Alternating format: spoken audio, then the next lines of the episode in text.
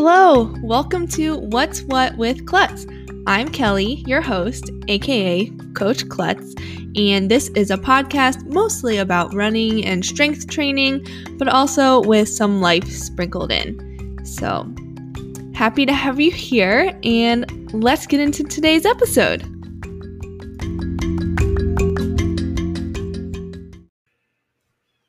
Welcome back to another week. This one will be day two of the free series I did back in January. So, last week was day one where we talked about base building and easy running. And this week we talk about adding in speed, intensity, and what to look out for for overtraining, which I know we talked about two weeks ago, but we're going to talk about it again because all of us can be reminded about the symptoms to look out for. So, Hopefully, you enjoy this episode, and then next week will be day three of the series I did in January. So, the last of the retro episodes. Um, and then we'll be back to some new topics after that. Enjoy this episode.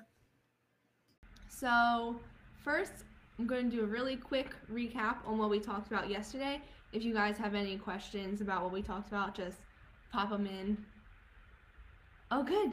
Dre tried to talk to herself a bit more on her run.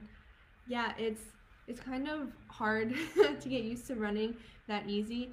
Um, I mean, I still struggle with it, and I feel like I've known that I have to do this for a while, but it will benefit all of us in the long run. So, just as a reminder, um, what we're talking about right now is easy running and base building. So, the goal of base building is to develop our aerobic system so our body is more efficient in using oxygen. Um, that's the primary ener- energy system when we're doing our long, easy runs. Um, we also have the goal of building up to running frequently and consistently so our musculoskeletal system can handle the demands of running before we start adding on any speed or hills or um, extra volume, which is what we're talking about today. And so, just a reminder if you guys haven't looked at the PDF from today yet, the first three types of runs that we talked about yesterday were recovery, where it's easy to speak, your RPE is around three or four. The second easiest is endurance, which is what most of our easy runs, what that's what the pace is. Um, those are conversational, RPE of five to six. And then steady state, that's a little harder than our endurance, but easier than tempo, which is what we're going to talk about today. And those you can speak two to three sentences at a time and RPE of seven. So those are the big ideas from yesterday. Um, also, as I'm going, feel free leave comments, interrupt me, ask questions, interact. Um, I like the feedback and like knowing what you guys are thinking about what I'm talking about. So, first, I want to start out with why should we add speed into our routines and who should add speed into the routines? So, the short answer is everyone um, should add speed, even ultra runners. So, if you're training for an ultra, you might think, my ultra is so long and low intensity, why should I add any speed in? Um, and what I'm about to go over will explain that. So, when we're talking about speed, we're usually talking about two paces that we're keeping track of. So, yesterday we talked about lactate threshold heart rate and max heart rate. Um, so, on the alternative side for pace is lactate threshold pace, which is that pace where um, we can hold it for about an hour and that's when the lactate production exceeds lactate utilization in our cells and it starts spilling into our bloodstream. So that's our tempo run pace usually, um, a sustained hard effort. And then the VO2 max pace is more in line with our max heart rate. So that's when you're running your hardest. Um, VO2 max, if you're not familiar, is the maximum amount of oxygen your body can use and the test that measures that basically pushes you to run as hard as you can until you can't anymore and it measures how much oxygen you're using. Um, so when we're talking about those two paces the lactate threshold is always below our vo2 max because um, that's basically our ceiling. Um, So we incorporate speed in order to improve our body's lactate threshold, which is what our tempo runs are for, or we improve our VO2 max, which is what the running intervals are for. So, what exactly are we aiming to do when we include speed? Um, we're trying to improve our running economy. So, running economy is how efficient you are as a runner. And, hi, Chelsea. If you improve your running economy, then you can run the same pace, the same hard pace with less effort. So, you guys probably remember yesterday we were talking about as you get more aerobically fit, you can run your easy pace a little faster with the same amount of effort. Uh, so, when we're improving running economy, we're trying to improve or run a harder pace with the less effort than before. So if we increase our lactate threshold and VO2 max paces, we will increase our running economy and become more efficient. So one thing I want to address is those of us who run longer races, marathons, or ultras. Um, a lot of people end up focusing on tempo runs a lot because they will improve your lactate threshold and they are closer to your race intensity than the running intervals. Um, but the problem with that is so if this is my lactate threshold and this is my VO2 max, I can only increase my lactate threshold until I hit my ceiling. So we really want to use workouts that will increase both of those because if you increase your VO2 max, then you can increase your lactate threshold even higher and then trickle down, your easy pace will run as or will raise as well. So we want to incorporate tempo runs and also those short, hard um, efforts.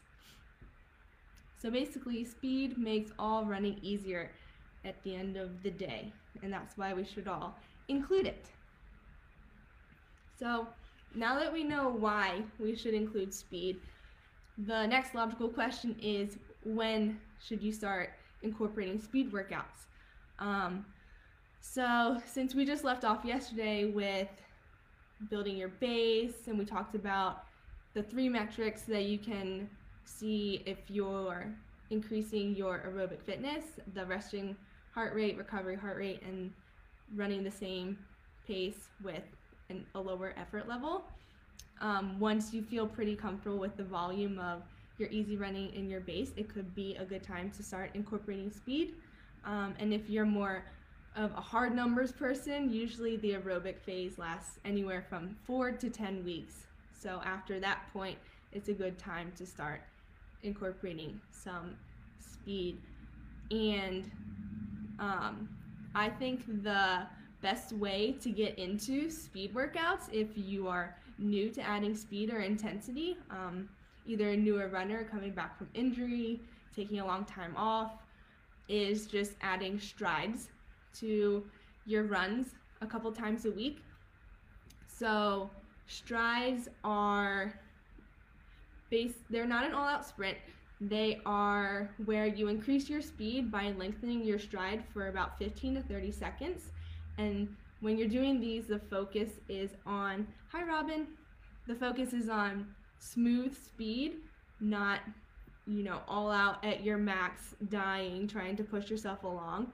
Um, but it's more it's like fun bounding, but you're going fast, if that makes sense. And the point of these is they reinforce good running form and they increase your nor- neuromuscular connections.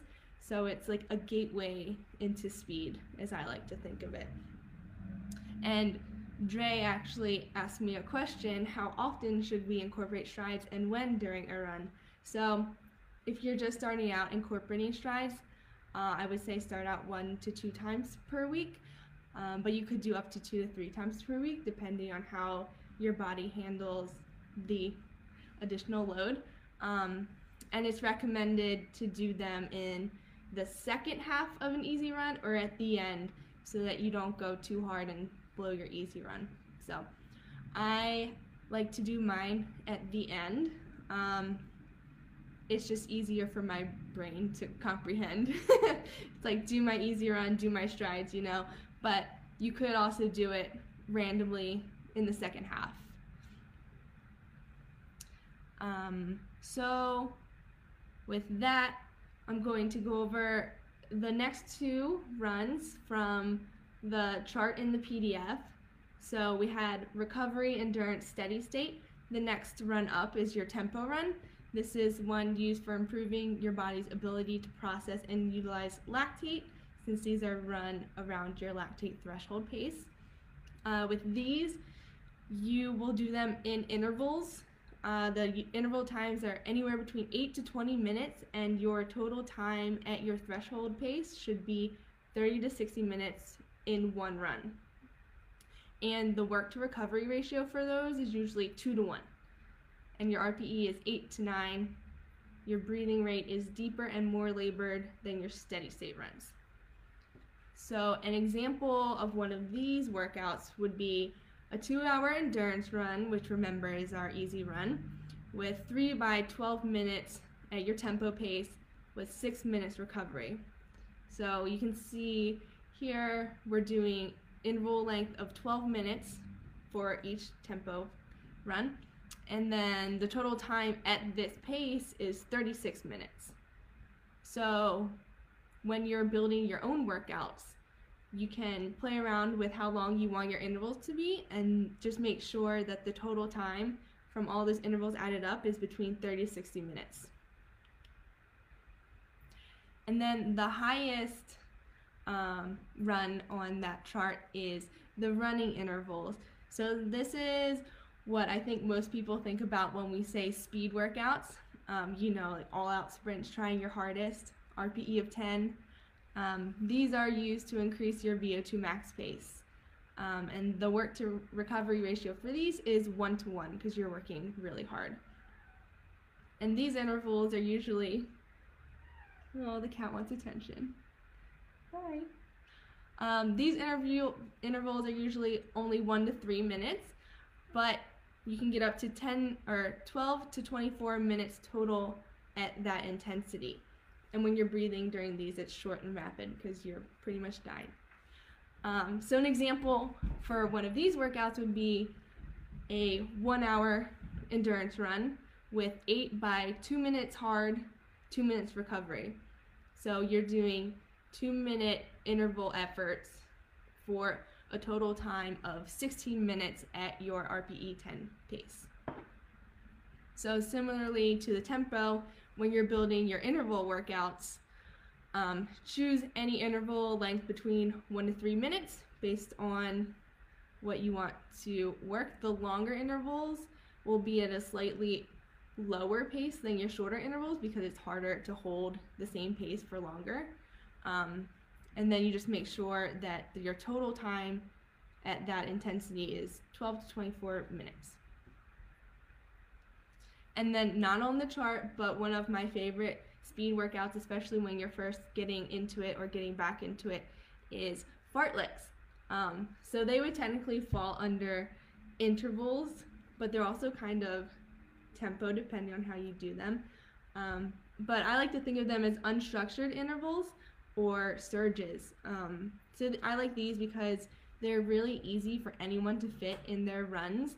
And if you don't really want a super structured workout, like 2 by 10 or something like that, you can just go out for your easy run and then spot a tree in the distance and run hard to that tree and then run easy for a bit and then find another landmark and run hard to that landmark and just do that like five times, you know. And that can also be a way to make it a little more fun and less daunting than the actual intervals. So, if you are completely new to adding in speed, um, you have to be a little careful because that added intensity is more stress on your body. So, the recommended way to work it in is first with the strides. Um, and then once you start intervals, it's recommended to start them on hills because there is less impact on your body, so there's less chance for injury as you're doing those harder efforts. And this helps with your form since when you're running uphill, you're forced to land more on your midfoot and lean forward at the same time, which is the ideal, most efficient um, running form. And then once you feel good about hill intervals and they start to get a little easier, you can progress to intervals on flat. Um, and just be a little careful here because that is a lot more impact on your body than the hills. So just watch out for that when you add that. And then once you're feeling great with your flat intervals, you can play around with recovery time, reduce the recovery time between intervals to make it a little harder.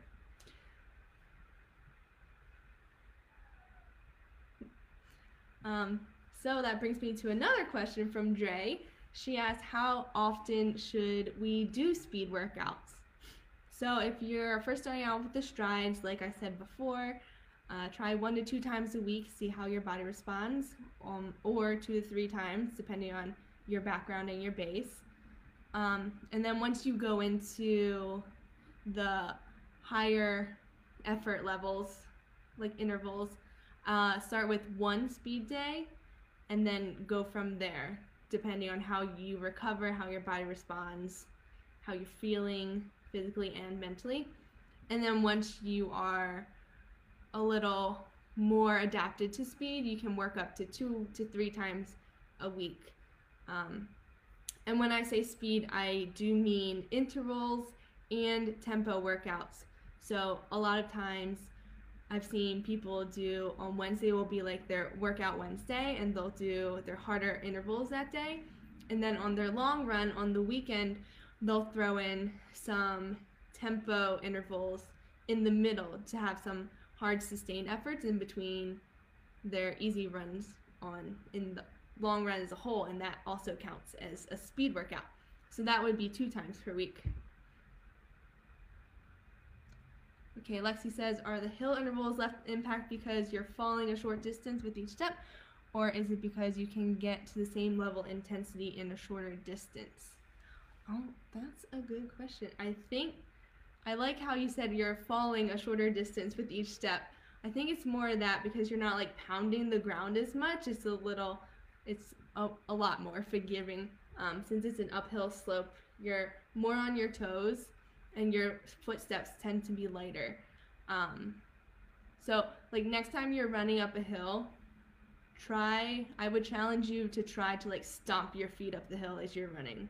And you'll probably find it pretty hard compared to if you're running on flat ground, you can you can really easily stomp your way around, you know, and still be running, but with the hill your your steps tend to be a lot lighter. Um, and if you do feel like you're stomping on your easy runs, trying to run with quiet feet can help. Uh, and that's actually one of our tips from tomorrow when we're talking about downhill running for ultras. Um, cool. So now I want to talk about how you fit your speed into your overall training plan for a race. Um, because I don't know about you guys, but hi Liz, I in the past have been really confused about like what speed workout should I do and when and then I'll just end up doing a random speed workout and then another random one the next week and then another random one and then maybe stop doing speed at all but um, what I learned in my ultra certificate and from reading this book, The Happy Runner. If you guys don't know the Roches, they're amazing.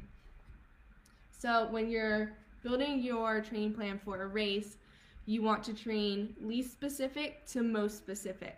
So for example, for ultras, they are low intensity for a really long time. So least specific would be our running intervals. So we want to do those farther from the race and then Dre, what sounds like you? Oh, the speed stuff, yeah. Yeah, it's hard. I mean, I feel like I never really learned it until I tried to seek it out recently. Um, anyway, okay. So we want to do our hard intervals farther from the race because they are not specific to our ultra. And then as we get closer to the ultra, we are working on that endurance going really far for a long time with low intensity.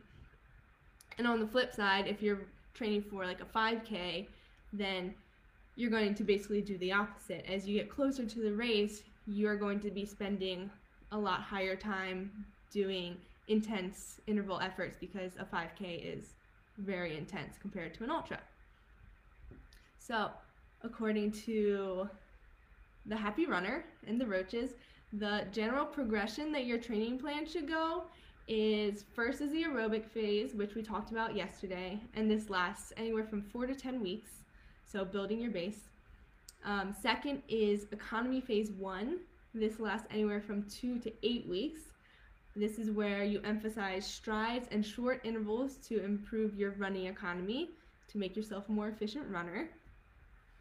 And when you do start adding in the intervals and strides, uh, more so intervals than strides, but you do want to drop your volume initially to account for the added intensity and then build your volume back up from there just to make sure that you're giving your body the best chance at not getting injured or overtraining. And this is also a block where fartleks and light tempo runs during your long runs are good because it gets you used to running a little bit faster, but it's not the intensity of um, really hard tempos or intervals yet. So then the next phase would be economy phase two, as they call it. This lasts anywhere from two to six weeks. Um, this is where you emphasize your lactate threshold through tempo and hill workouts. And periodically, you can do speed endurance work, so longer intervals, probably around the three minute range rather than the one minute range. And your aerobic volume increases around 10 to 20% here. Um, and you add harder tempos during your long runs. And if you are a trail runner going for an ultra, this is usually where you would add in your back to back long runs on trails. Uh, so you get that extra long stimulus. And then the final phase, which is the one closest to your race, which is also the one where you're going to peak in, is the specific phase. Um, so this lasts anywhere from three to eight weeks, and this is where you emphasize metabolic efficiency at your race effort. So what I was just talking about before, for shorter races, you're going to be doing more time at intensity and as the race gets closer, and you're going to emphasize workouts where the total volume is greater than or equal to the race duration at similar intensities. So, for example, for a 5K, that could mean workouts like 5 by 1K at 5K pace. So then you're running each of those intervals at your 5K pace um, for a total amount equal to your race, just getting used to doing the pace at for that distance, but broken up so that on race day you're ready to go that hard for that long.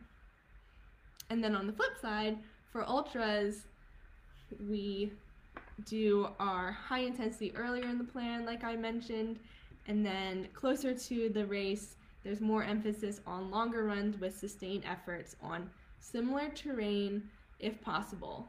Um, so, if you can train on similar trails to your race, you want to do that closer to your race uh, rather than farther from your race.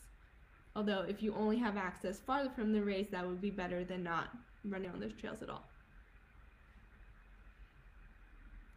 And for ultras, usually the blocks have slightly different names than what the Roches say. It usually goes base, which is aerobic, uh, then VO2 max, which is the same as their economy phase one, just working on the intervals.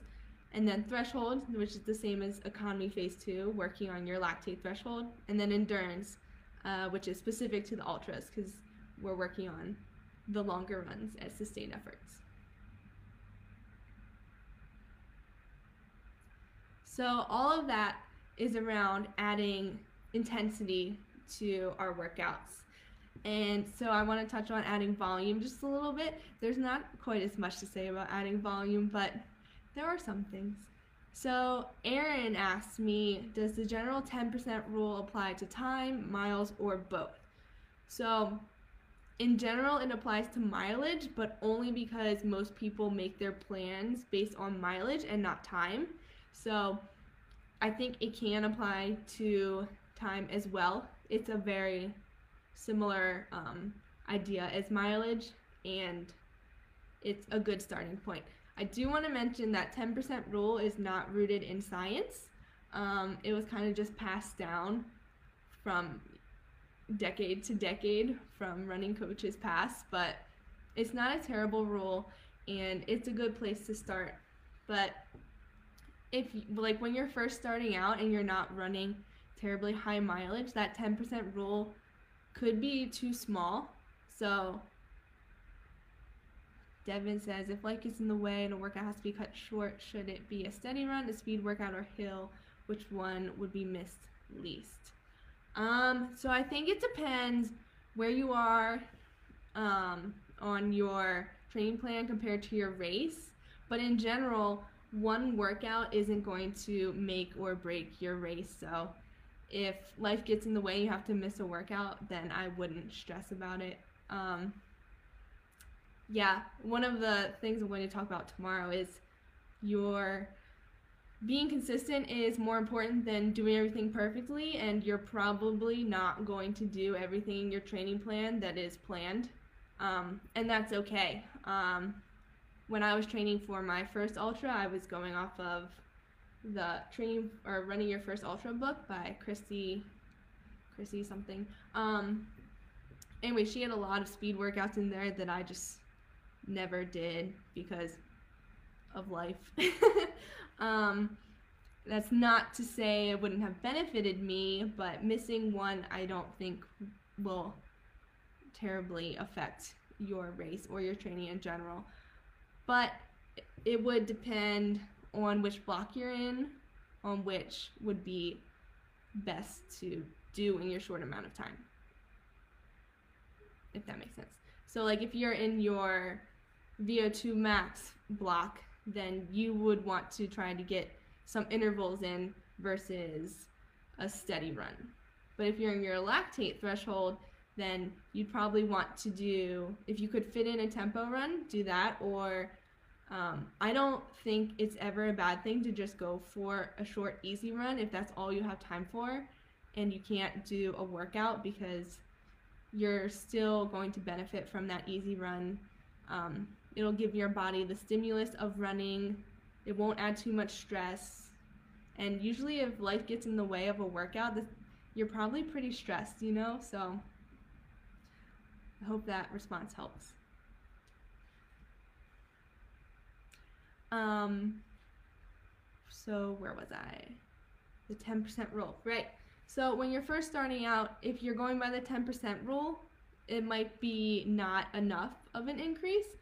So, like if you're doing 10 miles a week and then you do 10% more the next week, so you're at 11 miles, and then the week after that would be another 1.1, and then you're at 12.1.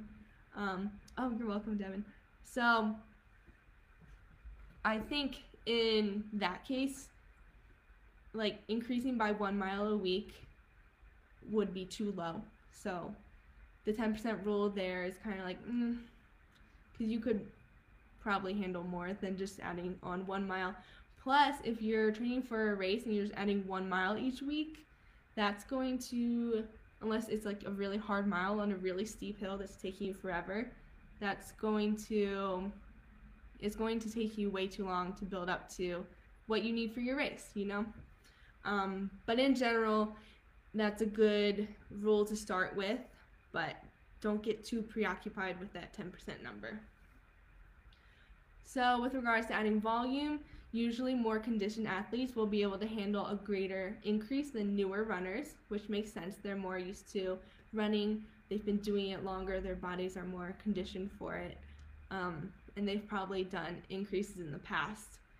So if you're a newer runner, just be aware of that, but gradual increases are the safest way to keep yourself injury free and free from overtraining.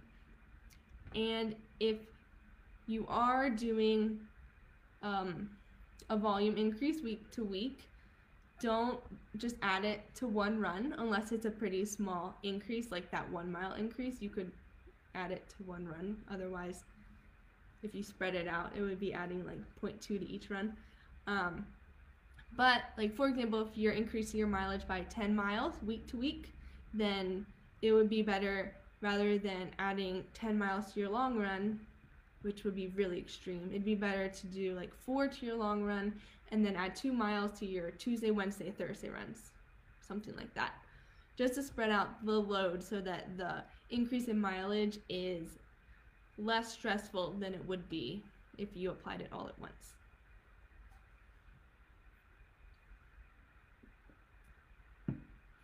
And I just want to mention that increasing intensity and volume, while we're only talking about running here, since I'm a running coach, um, this also applies to any other activities that you like to do. So it applies if you start incorporating or increasing your strength training um, or climbing, because I know some of my friends are here um, or if you like biking or swimming, anything like that. So, any other activity that you are adding to your week should be taken into account when you are also incorporating your running training increases. Um, I feel like a lot of times people only look at running and forget about all of the other things that they're doing that will contribute to the stress on their body, you know. So, naturally, when you start adding intensity and mileage, you might start experiencing DOMS, uh, delayed onset muscle soreness, which I'm sure we are all very familiar with. So, the cause of DOMS is usually, or it's primarily from the eccentric contractions of your muscles so it's when your muscles are lengthening rather than when they're shortening, which is a concentric contraction. Um, so the theory is that muscles are pulled to a point at which damage occurs at the subcellular level, which causes inflammation. And another theory is that less motor units are recruited during eccentric contraction, so the muscle fibers have more stress on them since there's less of them being recruited to work. And for us runners, our most common areas, as I'm sure this won't surprise anyone, are hamstrings, quads, and calves. So our hamstrings usually become sore because they lengthen to decelerate the lower leg as we're running in our gait. And so if we have a higher stride rate, which usually comes with increasing our speed, or if we are heel strikers and we land farther forward in our gait, um, that will put more stress on our hamstrings and they'll be more likely to get sore. And quads, these act as a brake upon foot strike, and this is especially true on downhill running.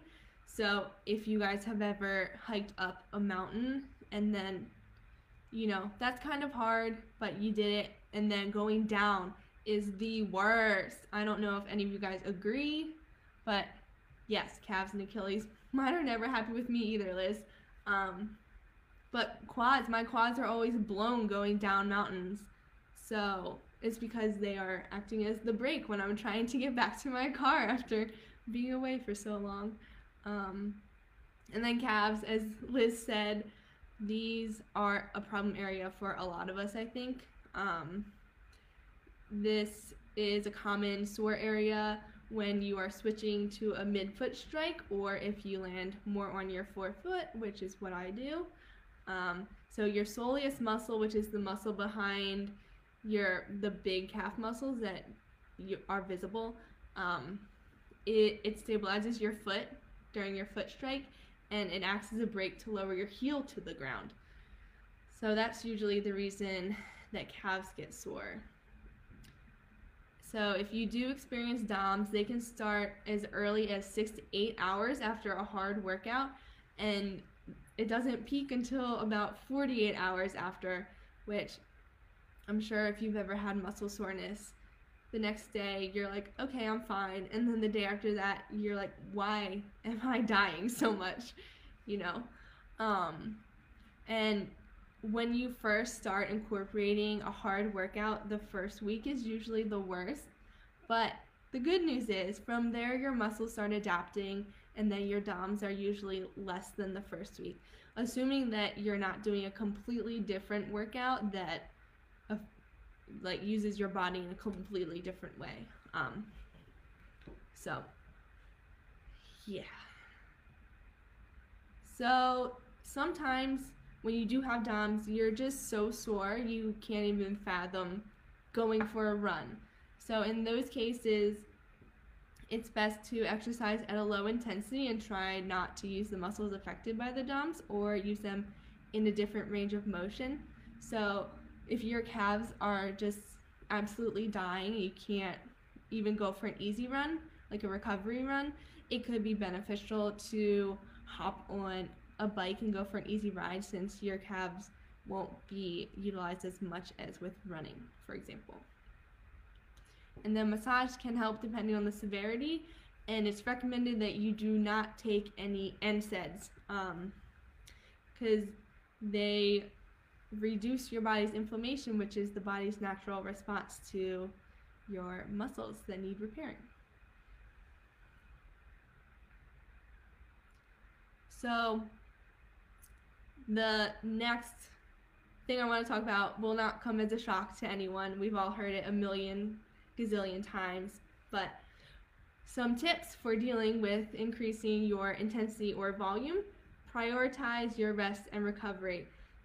So, this is when rest days become even more important because you need that time to recover from those hard workouts. Or if you are doing recovery runs instead of a rest day, this is when it becomes super important to make sure you're running those easy enough so as not to put more stress on your already stressed out body. Um, and then these next two are what we've all heard all the time from everyone. Make sure you're prioritizing your sleep. Uh, we all need to sleep at least seven hours up to probably 10 hours a night. So make sure you're getting your sleep when you start increasing your training loads. Um, that's when the body does a lot of its repairing and recovery. So it's really important. And along that same vein, make sure that you are eating well and also eating enough. So if you're increasing your activity um, by intensity or volume, you probably need to be eating a little more. Um, and if you don't eat enough, this will just put extra stress on your body, which could lead to not recovering, could lead to injury or overtraining, which is what we're going to talk about next.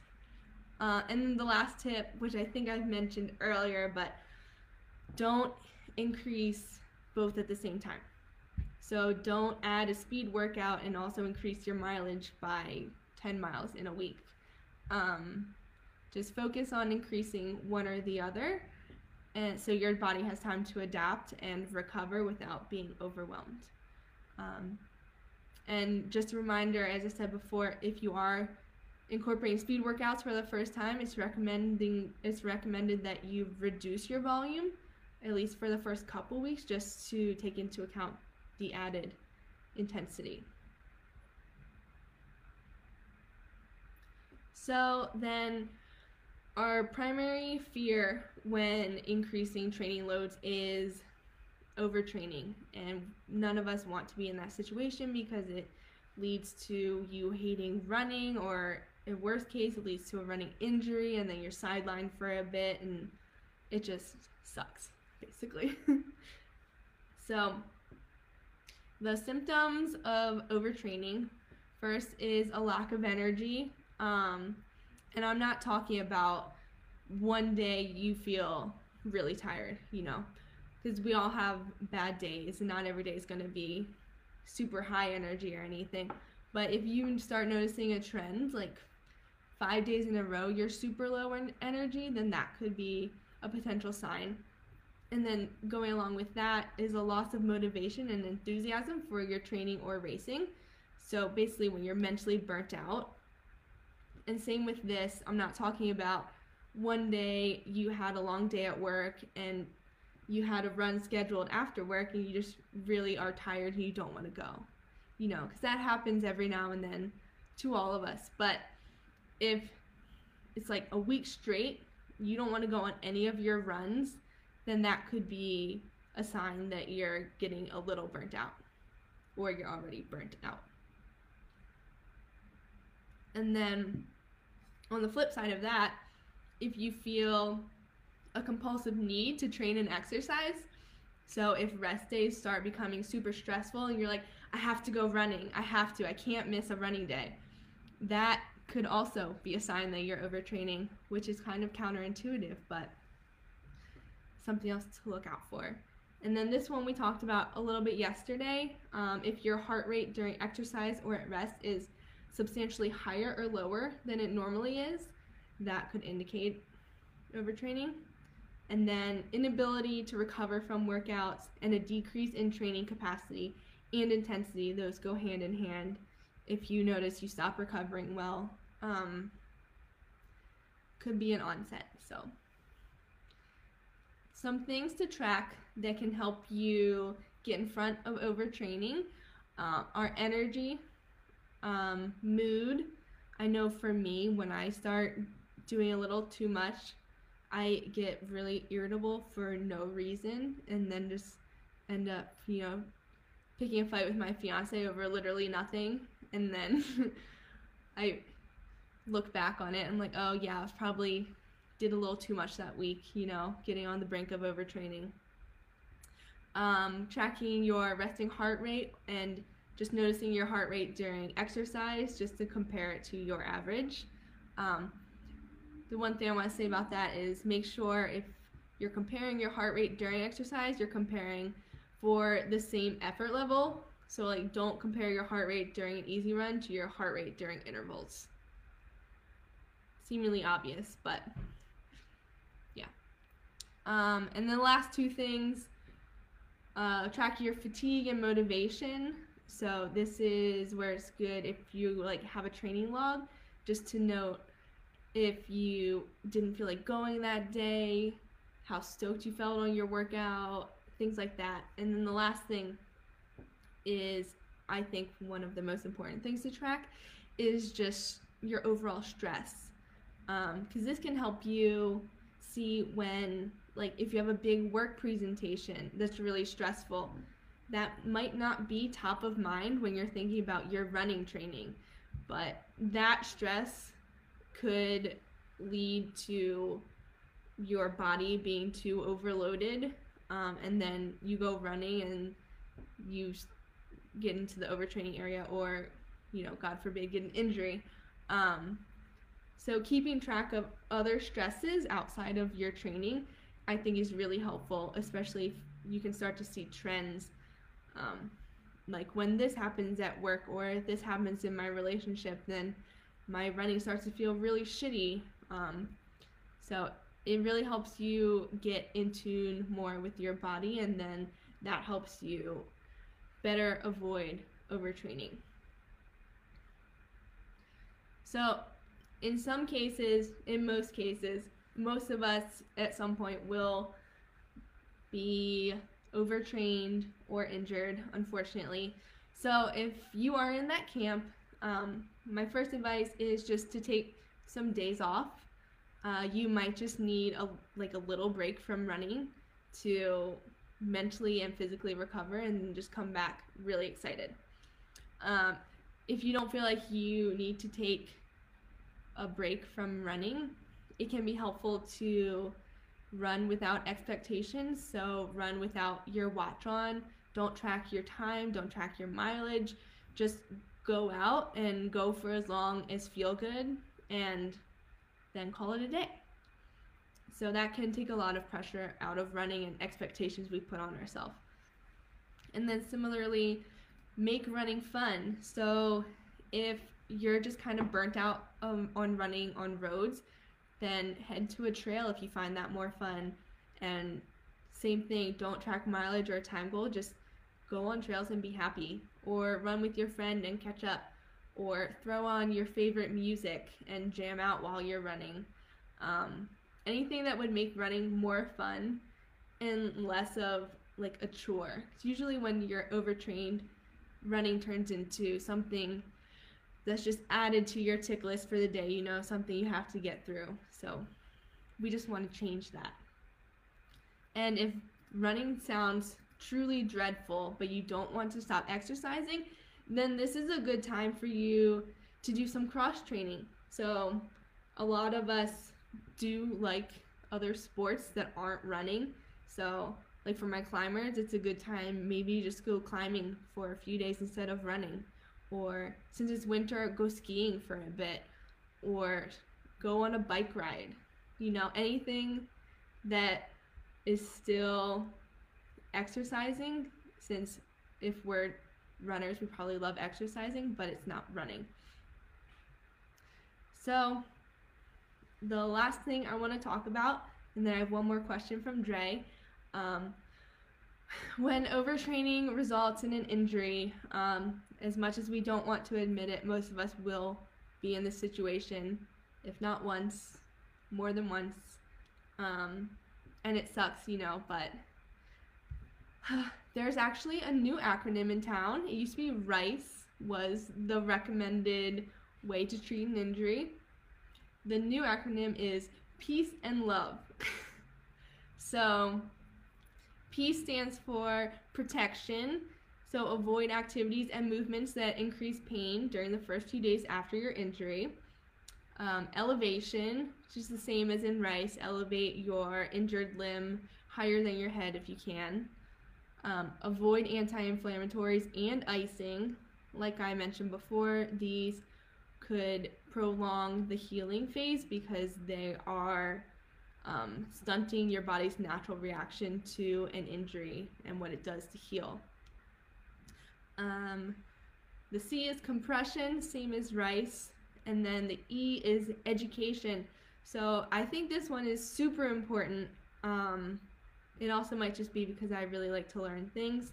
But I think educating yourself on what your injury is, what are the common causes of it, so you can kind of try to pinpoint what exactly happened so you can know how to prevent it in the future. Um, and then if you go to someone to get your injury treated, learning about the exercises that will help you come back from that injury or help prevent it in the future, I think is also very empowering. And then love is load, so you let your pain guide your gradual return. O is optimism, so you want to be positive and confident. Um, we all know the mind is a very powerful thing, so if you're injured and sitting around all day just thinking about how you're in such a shitty situation and you're never going to heal, you're never going to be the same runner, that will affect your healing process, you know? Uh, it sounds really woo woo, and if Chelsea's still here, she knows what I'm talking about, but optimism can help a lot. Um, and V is vascularization. So if you can't run, choose pain-free cardio to increase blood flow to your repairing tissues. That can help a lot. And then E is just exercise. So usually when you're injured, if you can't run, you can find something else you can do that will keep you healthy rather in most situations. In some situations, you're going to be bedridden for a while. But most of us, we get overuse injuries. You know, my foot was hurting in November, but I could still do other activities that I like. So just try to keep exercising if you can. So I like that new acronym. I think it's really helpful, and hopefully, it'll help some of you if you're in an injury situation. So, my last question from Dre is when not training for a race, how often should we taper the mileage? So, if you did just run a race, there's normally a transition period after the goal race where you scale back or completely take time off running, depending on what your race schedule was like, um, how you're feeling physically, and mentally, how motivated you are to keep training.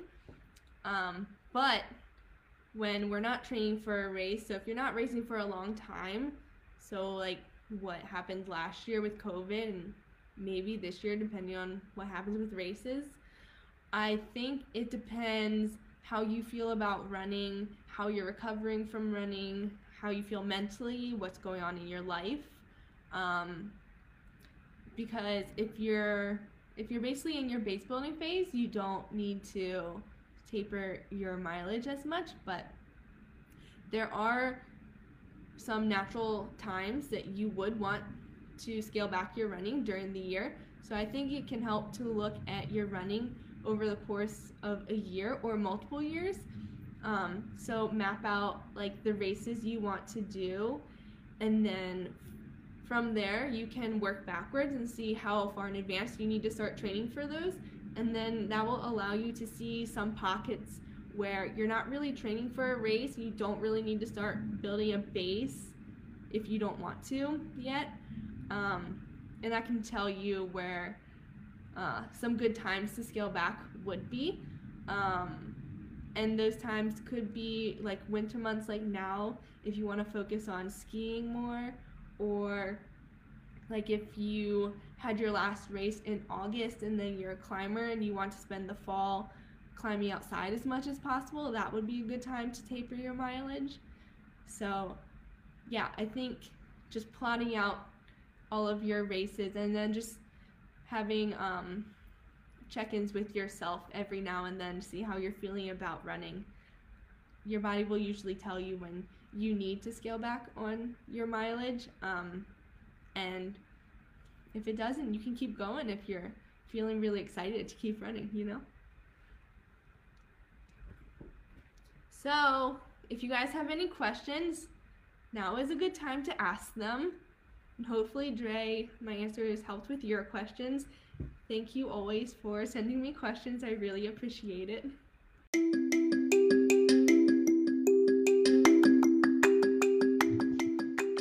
Hopefully, you enjoyed this week's episode, and if you did, please leave a rating, review, and subscribe to help others find this podcast. And if you want to connect further, you can find me on Instagram at Coaching Klutz, online at www.coachingklutz.com, or send me an email at kelly at coachingklutz.com. Thanks for listening.